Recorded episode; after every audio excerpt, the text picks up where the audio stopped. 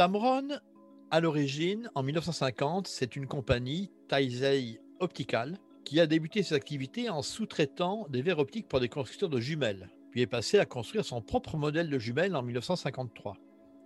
Il y avait beaucoup de marques de jumelles, mais peu était l'objectif à prix serré pour le 24-36. La compagnie lança un premier modèle, le 135 mm 4.5, puis d'autres longues focales de 200 et 400 mm. Ensuite, le coup de génie, plutôt que de produire des optiques dans des différentes montures pour réflexes qui existaient au milieu des années 50, il y en avait à vis pour Patacon ou Asahi ou à Bayonette pour Exacta Practina, la compagnie inventa en 1957 un système de bagues qui permettait de changer facilement la monture arrière de l'objectif. Si on changeait de marque, il suffisait d'acheter une autre bague. C'était la monture T, T comme Tamron, qui devint ensuite le nom complet de la compagnie.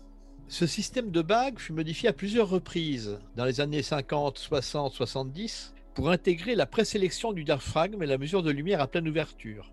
La bague, renommée Adaptol, existait pour une quinzaine de montures objectives dans les années 70 et fut commercialisée jusqu'en 2005. Dans le même temps, les objectifs sont montés en gamme.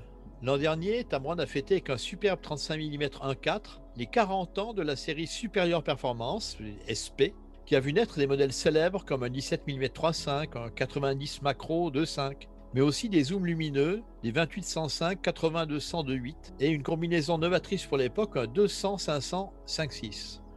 Mais le déferlement de l'autofocus aurait pu saigner le glas de la marque car les bagues ne pouvaient s'en accommoder. Elles pouvaient transmettre les méthodes différentes de chaque constructeur pour la mise au point.